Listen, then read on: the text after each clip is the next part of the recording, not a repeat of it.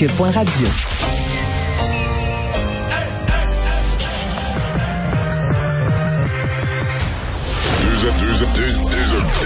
Deux animateurs cohérents, deux visions différentes. Une seule émission, pas comme les autres. Mario Dumont et Vincent Dessureau. Cube, Cube Radio. Bonjour tout le monde, bienvenue à l'émission. 15h29, on est ensemble pour les deux prochaines heures. Je peux vous dire qu'on a des nouvelles. Bonjour Vincent. Salut. Et il y a beaucoup de nouvelles sur le vaccin, mais juste dans les dix dernières minutes, il y en a trois de plus. Là. Oui, il faut dire qu'il y en a en général de très bonnes là, sur le vaccin, Oui, oui. mais dans les dernières minutes, tombé plusieurs choses, entre autres, euh, moins de deux semaines après sa nomination à la tête de l'opération de vaccination au Québec, Jérôme Gagnon qui décide de, en fait, de s'absenter, démissionne carrément. Problème de santé, visiblement. Et euh, sera remplacé par le PDG du 6 de Chaudière-Appalaches, Daniel Paré. Quand un changement important alors qu'on arrive là, aux premières doses la semaine prochaine. Euh, L'autre nouvelle d'importance, Dr Thierry Zatam, qui nous apprenait que malheureusement, les premières doses du vaccin là, ne pourront être administrées dans les CHSLD. Pourquoi? Parce que le vaccin de Pfizer, on sait, doit être gardé à des températures très froides et très compliquées au niveau de la logistique. Alors, on peut pas se déplacer dans les CHSLD. On sera dans les centres, on sait, de vaccination. Alors, pour ça, ça arrivera un petit peu plus tard. Et la dernière nouvelle, on y reviendra plus en détail, mais Trump signe un décret pour prioriser les États-Unis avant les autres pays pour la vaccination. Toutefois, le gouvernement du Canada s'est fait rassurant en disant que ça allait pas changer Nos premières doses sont- nos doses qui s'en viennent pour le Canada. Puis à À partir du 20 janvier, ça devrait être Joe Biden. Exactement. Exactement. Merci Vincent. Ah, on va rejoindre Paul Larocque tout de suite. Il est maintenant 15h30. On va aller retrouver Mario Dumont en direct dans son studio de Cube Radio. Salut Mario. Bonjour. On a l'impression qu'il y a un peu de tempête dans l'air en ce moment, notamment du côté de Québec. Mario, il y a plusieurs nouvelles majeures. On- je le rappelle, 16 heures, on va euh, présenter ça. Point de presse du premier ministre François Legault et euh, de son ministre de l'économie et de l'innovation, Pierre Fitzgibbon, qui est encore une fois euh, dans le pétrin. Mario, tu as vu ça, le, le rapport, très très cinglant. là. Euh, il, il a enfreint, selon la commissaire à l'éthique, au moins deux règles du code de- de déontologie des, des élus pour encore une fois des, des, des, des investissements dans des, compagnies. Il ne s'est pas conformé, Mario, deux ans après l'élection, toujours pas conformé à certaines dispositions de, euh, du code d'éthique euh, des élus. Mario, c'est la, je disais, le ministre de l'Innovation, il, il innove, là. C'est la deuxième fois euh, dans la même session qu'il est blâmé par la commissaire à l'éthique. Je me souviens pas d'avoir vu ça, moi. Ouais, et, et- mais c'est quand même euh, c'est quand même plus corsé que la première fois là, à mon avis. Ouais, ouais, ouais. Euh, justement parce que la commissaire à l'éthique, c'est difficile cette fois-ci de plaider une sorte d'ignorance ou de d'inexpérience parce que la commissaire à l'éthique dit qu'elle a contrevenu à des directives ou des conseils qu- qu'elle lui avait donnés. Donc, elle lui a dit euh, de faire attention à une chose, elle lui a dit de ne pas faire une chose, et donc euh, là, c'est plus difficile de, de, de plaider. Moi, je débarquais des nubes. Euh, ce qu'on voit par contre dans le rapport, c'est que lui, il ne semble pas du tout croire à la commissaire à l'éthique. L'a carrément envoyé promener, l'a carrément envoyé paître. J'ai hâte de voir. Pour Monsieur Legault, d'abord, il semble pas question de, démission pour Pierre Fitzgibbon. Est-ce qu'on va encore faire un blâme? Ça devient franchement un peu ridicule. L'opposition va se bidonner à l'Assemblée. Est-ce que le gouvernement va profiter du fait que, écoute, les nouvelles du jour, c'est qu'on reparle de reconfinement pour le temps des fêtes, on parle de vaccins. Ouais, Le ministre Pierre Fitzgibbon arrive loin des priorités de la population. Est-ce que M. Legault pourrait faire, profiter du fait qu'il y a tout ça dans les nouvelles et profiter du fait que c'est le même ministre deux fois en deux, trois semaines là, pour dire, ben garde, là, c'est la même affaire, c'est la même patente, c'est un ministre qui, Mais- qui m'a promis de faire mieux dorénavant. Euh, ça remonte dans le passé, puis je passe ça en dessous du tapis. On, je sais pas, qu'est-ce qu'ils vont faire avec ça? Mais le problème, c'est que c'est l'article 46, l'article 51 également, et la commissaire à l'éthique l'a dit, au fond, que délibérément, il, savait qu'il a fait des choses qu'il ne devait pas faire. Euh, euh, Mario, est-ce qu'on fait affaire avec un ministre qui est au-dessus de ses affaires, finalement? Euh, ben, l'attitude est là. Hein. On regarde. ben, moi, j'avais été renversé. Ça me dit que ça n'a pas directement rapport, mais c'est, on parle d'être au-dessus de ses affaires. Euh, la façon dont il a floué les petits investisseurs de Nemaska, euh, la, compagnie de lithium, là, euh, il les a laissés Ouais. tomber. Il a refait un deal avec des plus gros qui ont leurs affaires dans des, des- des paradis fiscaux. Puis les petits investisseurs, tiens, salut. Il y en a un qui lui avait écrit un peu durement, mais poliment à la fois. Il avait exprimé, écoute, le, monsieur a peut-être perdu des milliers de dollars de sa retraite, je sais pas, il a le droit d'être... Tu sais, quand t'es en politique, faut que tu acceptes les gens ont le droit d'être choqués un petit peu des fois. Et le ministre l'avait envoyé se promener pas à peu près, qu'il y avait, il y avait que lui-même à blâmer pour ses mauvais investissements puis tout ça. Euh, comme si le gouvernement était pas mêlé là-dedans. Et donc, euh, il y, a quelque chose certainement dans, dans, dans l'attitude de le fait. Tu vois quelqu'un qui a perdu sa retraite, l'envoie promener. Tu vois le commissaire à l'éthique, tu l'envoies promener. Euh, et on s'en est parlé la dernière fois qu'il a été blâmé, euh, Paul. Il y a de ses collègues. Je parle pas du grand public, je parle pas de l'opposition. Il y a de ses collègues qui avaient un sourire en coin parce qu'eux-mêmes voient ça, là, qu'il est un peu au-dessus de ses affaires, puis tout ça, puis lui il connaît ça, puis il fait des deals, puis il est big, puis tout ça. Euh, sans fatigue d'autres là qui se disaient bon ben peut-être que la commissaire à l'éthique, la petite tape sur, sur les doigts va le replacer. Sauf que là, c'est une deuxième fois en quelques semaines. Donc là, je pense plus qu'il y a personne dans la CAQ qui a un sourire en coin. C'est plus un, là, c'est plus un vrai malaise. Qu'est-ce qu'on fait avec ça? Ouais. Ça, ça, devient embarrassant pour, pour le gouvernement. C'est clair, deux, deux fois euh, en quelques mois seulement. Euh, l'autre tuile qui est tombée sur euh, le gouvernement, ben, c'est l'opération vaccination. Ben, tu vu, euh, t'en parlais aussi à, à Cube, donc le, responsable Jérôme Gagnon, celui qui avait été identifié comme étant le général en chef de l'opération, son fait image. Là, donc forcé de démissionner. On nous dit que c'est des, des, des, raisons de santé. Il est remplacé, c'est Richard Massé qui va s'occuper de, de, la logistique et un PDG de Sius, de la rive sud de Québec, qui va euh, aussi euh, mettre la main à la pâte sur l'opération. Mais, mais bon, euh, en plein milieu d'une guerre qui commence, de, perdre son, chef d'état-major. Non, vraiment pas. Il faut dire que la guerre commence. Le monsieur était là depuis à peine deux semaines, donc c'est pas comme s'il était en charge de tout. Il devait être en mode préparation, installation. bon, qu'est-ce qui s'est passé? Ce que je comprends, c'est que c'est vraiment un problème de santé, peut-être lié d'ailleurs à la pression énorme. C'est pas parce que dans son curriculum vitae, je sais qu'il y en a qui avaient chialé. Moi, je trouvais que ça, ça avait plein de bon sens. C'était plutôt un bon choix. Alors, a-t-il, euh, il pas la personnalité pour prendre la pression de devenir une espèce de personne en charge d'une opération de cette envergure-là, d'avoir son, son, son visage, sa photo partout? Je le sais pas, mais il y a, clairement une situation de santé qui est, euh, qui est réelle. Mm. Donc, on n'a pas le choix. Il faut le, il faut le remplacer. Donc, certainement pas souhaitable parce que l'opération euh, vaccination, elle est critique. Elle est critique pour deux raisons, Paul. Elle est critique parce que du point de vue de la population, évidemment, on, on veut que l'opération soit réussie, on veut être vacciné, on veut pas gaspiller des doses, etc.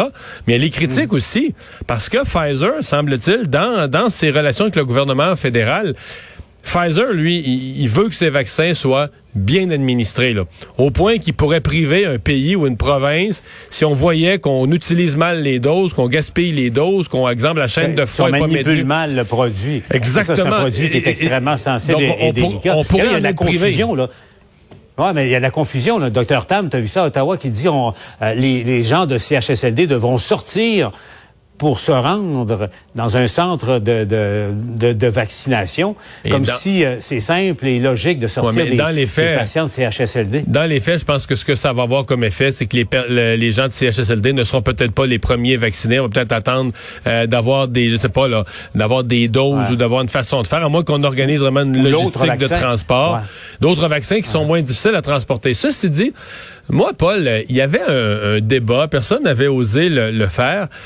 Moi, je veux dire, si j'étais euh, sur un comité d'éthique et de santé, là, appelé à me prononcer là-dessus, je ne sais pas qui j'aurais mis en premier. Euh, on comprend que la, liste est logique dans son ensemble. Je ne sais pas qui j'aurais mis en premier entre les personnes des CHSLD, malgré tout le cauchemar qu'on a vécu, et les travailleurs de la santé en zone rouge, là, euh, entre euh, des personnes très âgées, tu sais, il y, a des, des pères et des mères de famille dans fleur de l'âge mhm. euh, qui mettent leur santé à risque depuis le mois de mars à travailler constamment dans des zones où il y a de la COVID. Puis là, on dit oui, on, ils mettent l'équipement de protection, ils le mettent, le, le, ils portent le mieux possible, mais tu sais, ils sont toujours jamais à l'abri qu'une déchirure ou une fissure ou une mauvaise façon de manipuler le matériel.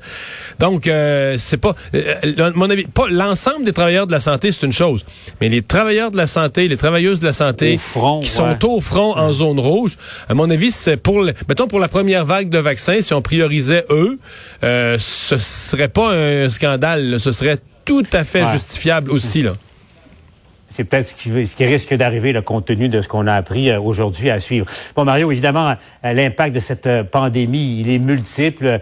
et puis, il y a des dommages collatéraux. on n'a pas fini de, de, les subir et de, de les vivre au cours des, des, semaines, des mois et des années à venir.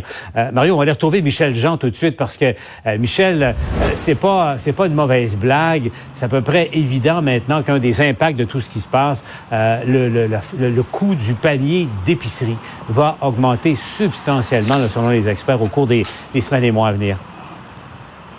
En effet, Paul, on se souvient, pendant la première vague, il y a eu une augmentation quand même importante du coût du panier d'épicerie. Ça s'est replacé par la suite cet été. Et là, ça recommence à monter. Et les experts nous disent qu'on devrait connaître la plus forte hausse des dix dernières années du panier d'épicerie pour les mêmes raisons qu'on avait connues lors de la première vague. Problème évidemment de, de, de, de pour fournir donc les, les, produits, les abattoirs notamment euh, qui ferment les portes à cause d'infections de, travailleurs. Tout ça, ça fait en sorte que ça va augmenter. Les secteurs, on dit que c'est à peu près pour une famille avec deux enfants, c'est euh, environ 700 dollars de plus. Ça, c'est quand même 60 dollars par mois. Regardons, Paul, euh, les, les, secteurs les plus touchés. la viande, jusqu'à 6% d'augmentation. Même chose pour les légumes. La mangerie, jusqu'à 5,5% d'augmentation de prévu, jusqu'à 4% pour les fruits et légumes, pour les fruits, et les produits laitiers de 1 à 3% d'augmentation. Alors, ce sont des augmentations importantes. Je parlais, je vous parle, je suis en direct de Chambly, je parlais avec les gens euh, d'une banque alimentaire ici qui nous disait, on a déjà vu au cours des derniers mois le public qui vient nous voir changer. Euh, maintenant, souvent avant, c'était des gens qui étaient des bénéficiaires de l'aide sociale. Maintenant, c'est des gens qui avaient des emplois, qui les ont perdus. La classe moyenne qui ont besoin donc de venir dans les banques alimentaires. Euh, professeur Charles Bois va nous expliquer, c'est quoi les trucs qu'on peut faire maintenant pour tenter d'économiser en ces temps difficiles? Il faudrait peut-être euh, continuer les bonnes habitudes qu'on a, on a adoptées en 2020. Vous savez, en 2020, là, il n'y a pas a pas juste du mal. On a cuisiné, on s'est approprié de notre alimentation. Il y a des gens qui ont, qui ont jardiné, qui ont fait des conserves. Il n'y a, rien de mauvais là-dedans. Là. Si vous continuez à faire ça, là, vous allez euh, quand même euh, vous protéger un peu de cette inflation alimentaire. Oui, puis ça, ça, risque de frapper durement hein, pour bien des familles, hein, Mario. Mais euh, je me dis, euh, on n'a sans doute pas encore euh, subi tous les effets dévastateurs de cette pandémie. Hmm. quoi de ça? Au fond, au niveau de l'économie, on regarde les restaurants qui tiennent sur un fil de fer, l'impact au niveau de l'emploi, évidemment le poids de la dette éventuellement hmm. et tout ça. On n'a pas fini de payer la facture COVID. Mais en même temps, si on veut être un peu positif, ça, ça apparaît quand même comme assez temporaire. Je parle du prix de des aliments. Bon, il y a une croissance. Les aliments coûtent de plus en plus cher. C'est une inflation naturelle. Mais disons, la surinflation. Je regardais tantôt, je viens d'ouvrir un dossier en Californie. Euh, il y a beaucoup, beaucoup d'éclosions dans des, des, usines où on produit la nourriture, là, où on emballe les légumes, où on produit la, la viande, le poulet, etc. Donc, il y a une explication. Là. Les entreprises, on l'a vécu ici, les abattoirs, les entreprises qui sont dans la chaîne alimentaire, des entreprises qui ont beaucoup de main-d'œuvre, beaucoup de monde, pas toujours facile d'avoir la distanciation. on a vu énormément de cas où quand il arrive une quand il arrive une éclosion, quand il arrive une personne porteuse de la COVID, euh, il y en a plusieurs, l'usine doit fermer temporairement. Donc, on peut penser qu'une fois tout le monde vacciné, une fois sorti de cette pandémie, euh, le prix de, de certains aliments, le prix va se replacer, qu'on va redevenir, qu'on va revenir à des inflations un peu plus, euh, un peu plus normales. On va se croiser les doigts. L'autre question, Mario, bien sûr, avec euh, ce qu'on a appris hier, euh, appris hier, délestage donc dans, dans les hôpitaux là, à, des degrés divers, ils vont baisser la cadence euh, pour soigner les patients parce que le personnel est à bout parce qu'il y a trop de patients COVID, on le sait. Ce qui pose l'autre question. Mario, tu as entendu le premier ministre, quoi, au moins cinq, six fois répéter qu'il n'exclut rien, il n'exclut rien à la question toute simple, est-ce qu'il pourrait y avoir euh, une autre mise en pause du Québec pendant le temps des fêtes, profiter des congés de Noël et du jour de l'an pour dire on arrête tout pendant au moins euh, deux semaines. T'en penses quoi, Mario, toi? Il peut pas l'exclure. D'ailleurs, Mme Anglade, ce matin, a répondu la même chose. Euh, on ne peut pas l'exclure. Euh, on voudrait tout faire pour l'éviter mais on ne peut pas l'exclure. Euh, c'est ce qu'ils ont dit. Mais ce que j'en pense, l'idée est sur la table. Je veux dire, le gouvernement a robot nous dire n'importe quoi. L'idée, elle est sur la table. Elle a été mise sur la table par un groupe d'experts. Puis, tant que tant que les cas sont en hausse, tant que les hospitalisations sont en hausse quand même assez rapide, euh, on peut dire quoi par rapport à des suggestions comme celle-là? On peut pas dire on l'exclut complètement. On peut dire c'est pas souhaitable. On peut se croiser les doigts, espérer, prier que le nombre de cas va repartir à la baisse à cause d'une nouvelle discipline miraculeuse de la population. Mais on n'a aucune indication que les choses vont se replacer si on pose pas des gestes supplémentaires. Que ce matin, Mme Anglade disait, ben, il y a d'autres gestes faudrait qu'ils soient posés. Exemple, dans les écoles, la, ventilation meilleure. C'est vrai que ça nuirait pas. Euh, parlait d'une série d'actions que le gouvernement euh, pour les tests rapides. Mais tu sais, un petit peu de pensée magique. D'après moi, même si on mettait des ventilateurs dans les écoles demain matin et qu'on utilisait mieux les tests rapides, bon, peut-être qu'on pourrait juguler certaines éclosions. Mais je suis pas sûr que le nombre de corps partirait à la baisse. Tu sais, c'est des bonnes petites actions qu'on peut faire qui aideraient, mais je suis pas sûr que ça repartirait le cas à la baisse radicalement du jour au lendemain parce qu'on ferait ça. Donc, euh, ça risque de requérir pour, pour casser une courbe, pour infléchir une courbe, ça risque de requérir des chiffres plus, des, des gestes plus musclés. D'ailleurs, les chefs en France nous l'ont dit. La France est allée plus fort que nous. Eux, quand ils sont allés, là, ils ont tout fermé, les commerces, euh, couvre-feu, tu sors plus. On vérifie s'il y a une auto ça, ou quelqu'un qui marche sur la rue, on lui demande pourquoi. Ça prend un papier pour se déplacer. À partir d'une certaine heure le soir, tout le monde est chez eux. C'était très, très dur. Mais là, il parle de lever le confinement la semaine prochaine. Le nombre de cas a vraiment baissé. Alors que nous, on a eu une espèce de semi-confinement. Ça a évité la flambée. Ça a évité la flambée. Le nombre de cas est resté sous contrôle. Mais depuis le 1er octobre qu'on est dans ce régime-là, le nombre de cas augmente lentement, mais sûrement. Donc, est-ce que ça pourrait être logique de profiter des deux semaines des fêtes? où de toute façon, une bonne partie des activités normales sont arrêtées pour essayer de casser la vague? Peut-être. Tu fermerais les commerces, même? Ben, c'est ça qui est. c'est ça qui est terrible. C'est qu'une fois que tu as dit ça, là, hmm. qu'est-ce que tu fermes? Les centres de ski? Les commerces, leur enlèves le temps des fêtes. Euh, voilà un, voilà un xème, voilà un xème exemple où on dit euh, on aime mieux pas être à la place du gouvernement de ce temps-ci. Voilà qui est dit. Merci Mario. Salut.